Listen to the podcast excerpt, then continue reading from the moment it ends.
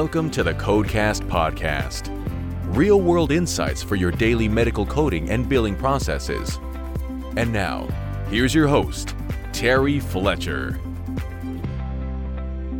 Hello, everyone. Welcome to the CodeCast podcast today. My name is Terry Fletcher. So you know what the last Tuesday of the month is. That is Top ten Tuesday. And I know we have a little bit of telehealth fatigue. I know we do. But we have to just talk about just, I want to give you the top ten things to do or think about now when it comes to telehealth.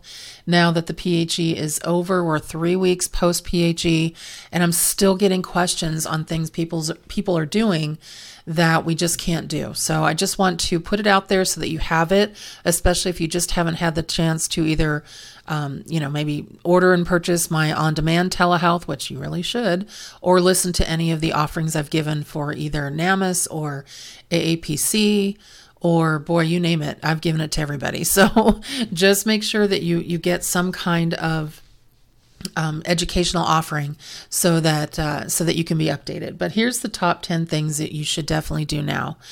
Number one, make sure that you know that audio only telephone calls are for established patients only.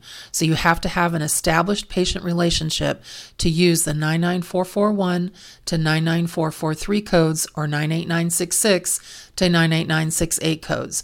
And remember, the former codes I just mentioned that are, I should say the latter codes, are for qualified healthcare professionals that do not have E and M services in their repertoire of codes they can bill. So we're talking about clinical social workers, um, certain physical therapists, occupational therapists, thing like this, things like that.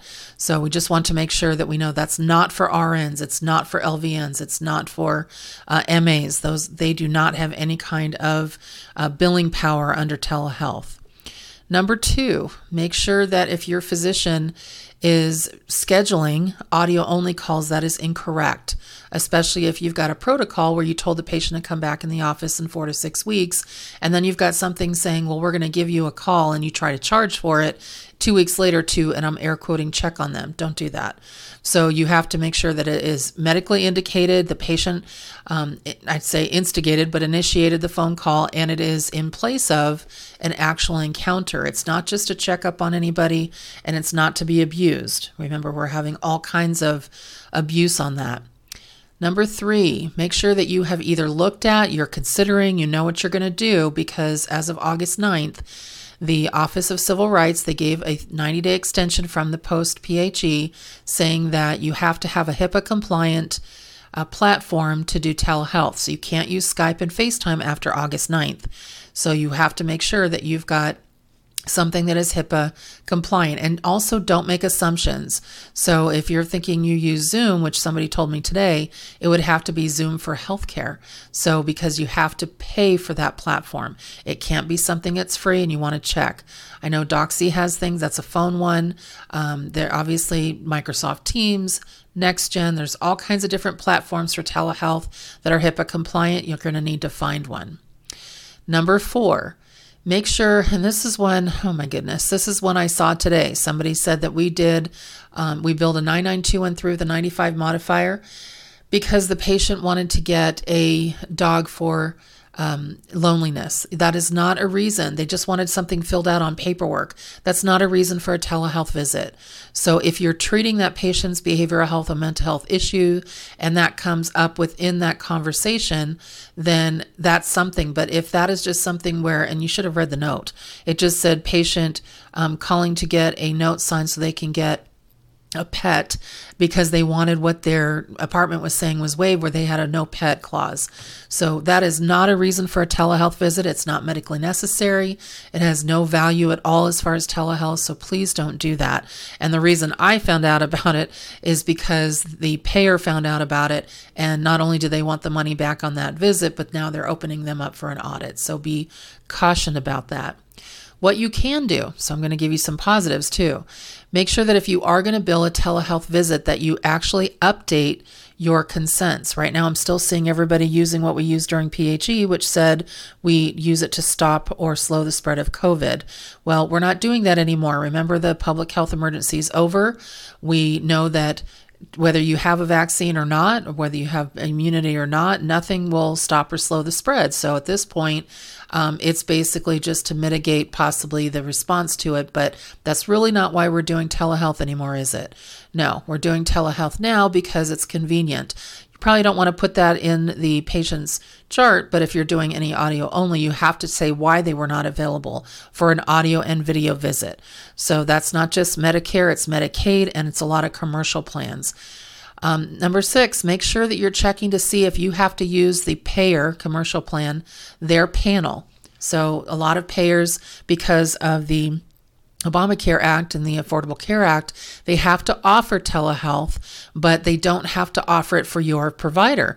So some patients are getting these surprise bills, and we know we're not allowed to do that under the No Surprise Act, and they they're thinking that they still have telehealth coverage when technically they do, but not with their own provider. They have to use a panel physician that is th- regulated by the actual commercial plan. So take a look at that and make sure that that's something that they're allowed to, that they can still have your office provide that. Annual well visits, can those be done over telehealth? Yes, they can. So make sure that you have some kind of um, policy or some kind of workflow in your office, knowing that the annual well visit with Medicare, that can be done through virtual means, uh, as long as you have a supervising physician that is overseeing what that patient or what that uh, provider is doing uh, with that service. So it's actually a great way to do it.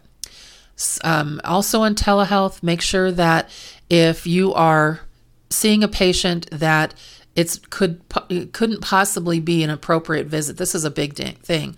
So if it's a patient that's requesting to come in, or if it's a patient that has something that should be seen, maybe a neurological deficit or a palpated mass or something that really can't be done over a virtual means, a virtual encounter, then you're going to want to also make sure that Um, you get them in for a uh, in-person visit, because remember, you can't discourage them from in-person. You can always, only as an extension, have telehealth available.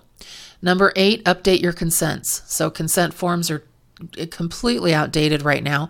You were supposed to update them once a year. I know a lot of people got complacent about that and forgot to do that. So we uh, always want to make sure that we have that covered and that uh, those are being updated, because they're good for a year and you can do it at the time of that visit, but it doesn't mean that um, you should let that go. The last thing I'm going to say in number ten on behavioral health, remember behavioral health services, and remember there's a list still that came out on the ninth of May on what's still covered under telehealth. And when it comes to behavioral health, it's not the E and M services, it's the behavioral health counseling services that they're allowing under telehealth. So um, you have to stay in your lane with your services. And I'll, I'll actually give you a bonus one as well. I had a question today come from a, a practice saying that, well, we, we just listened to your um, your webinar on telehealth, and we just found out that we're doing some visits over Zoom, and we're doing it for only with our nutritionist, and it's just for um, G I diagnoses. And I'm like, well, unless it's unless it's for uh, diab- diabetes management, or if it's nutritional, you know, therapy codes, uh, or if it's for um, chronic kidney disease, then that's not covered. And they're just like, what about obesity? I go, as it relates to dia- a diabetic patient. So if that's not what it is, then it's not a covered service. You might have some commercial plans that may pay for a minimal visit, but most of them will not. They really follow Medicare on that. So you, you don't want to bill anything. Luckily, the, they said, well, we're doing it, but we haven't billed it out yet. We want to in the future. And that would be incorrect, because those are tied to diagnose, uh, specific diagnosed services. So that's your kind of your telehealth, uh, you know, top ten list of things you want to be mindful of. But just make sure you're not billing anything out just to go check on a patient. It's just wrong. We didn't do it before the pandemic, and we shouldn't do it after. So it's always it's always good to err on the side of caution and making sure that you are Um, specific in that this has to be a replacement for an encounter, and just doing it for convenient services when the patient really should be seen. I mean, think about those patients who haven't been seen in three years. You know, you might have patients who just haven't bothered to come in. You probably should make it a best practice in your office to get them in again, to see them in person before you offer another telehealth visit, especially patients that you're dispensing meds. So Initially, you still have to have that visit. It's that six-month visit um, to refill that you did that has been delayed. And so you always want to know what your rules say, know what Medicare and the third parties are saying, but be very cautious about how you're using telehealth now, because we don't want you to get in trouble by using it just for convenience and it being somebody who overutilizes it. So provider enrollment forms are important, because at the end of twenty twenty-three, you're going to have to add your location. And I mentioned that in a couple of episodes previously. So we always want to keep that in mind and keep that fresh in your mind too. So my personal tidbit today, I'm actually going to do a public service announcement only because I think this is important. I, you know, recently saw my physician. Just, you know, as soon as you hit a certain age, they're like, and I'm not saying I'm old, but I, I did hit the five oh. So I just want to make sure that we have, um, you know, just some good habits, and we all want to do that. So you want to focus on things to avoid inflammation. We're heading into the summer months, and it's important to always try to take care of yourself. So you want to focus on whole unprocessed foods and limit the fried and high fat foods if you can, you know that. So here's something, it's called Eat This, Not That. So whole grain bread, cereals, and pastas that are whole grain. So eat this, not that. Refined processed carbohydrates such as white bread and pastries. Shoot. Um, eat this, almonds, hazelnuts, walnuts, vegetables, and hummus uh, with hummus or bean dip. And then not that, processed snacks such as chips. Oh man, I'm losing my chips. Um, I love to, I love my chips and salsa. If you have to cheat, that would be a great way to cheat. Fruit, uh, make sure eat this, fr- uh, fresh fruits and vegetables. I'm not a fruit person, so this will be tough. At least three times a day as part of a meal and snack plan. You wonder where I got this from? Yeah, I got this from the Heart Association. Um, not that, soda and other sweetened ve- uh, beverages. That's not hard for me because I drink unsweetened iced tea. And then eat this, poultry, beans, or grilled fish, and not that, red meat and burgers or steaks. On that should be just moderation. Just be very careful. Eat this, um, fish such as salmon, tuna, and mackerel. See, mackerel to me is cat food. I don't know if I could do that. And then not that, processed meats, deli meats, hot dogs. Wow, we just got off of a Memorial Day weekend. I guess we won't be doing that for a while. And then eat this, olive oil, not that, margarine or shortening or lard. And then uh, eat this, the last one, low-fat dairy products, including cheese and yogurt and eggs in moderation. And then not that, high-fat dairy products, whole milk, Hollandaise sauce. They had to tell us we can't have Hollandaise sauce or French fries, really. Anyway, hopefully you might, you don't mind my public service announcements, really for me to say it out loud, but join me in the fact that at least we'll try to lower some things in moderation, try to be a little healthier. We just had a holiday, and at least let's try to do it for June, since we know that fourth of July comes and we might have, be back to that hot dog. So everyone, thanks for being with me today, and make it a great day, a great rest of your week. And thanks for listening to the CodeCast podcast.